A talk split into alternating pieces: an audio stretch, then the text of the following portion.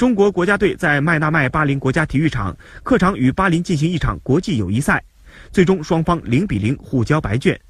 本场比赛是郜林国家队的第一百场比赛，在国家队的历史上，在郜林之前一共有五名球员完成百场壮举，分别是李玮峰、范志毅、朱波、郝海东和郑智。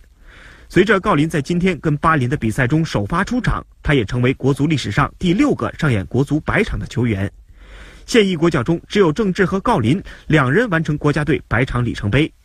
现役球员中最有可能冲击国家队百场纪录的就是吴磊了。截止到目前，1991年11月出生的吴磊已经累计代表国家队出场54次。只要能一直保持良好的竞技状态和身体健康，吴磊完成国家队百次出场不存在什么难度。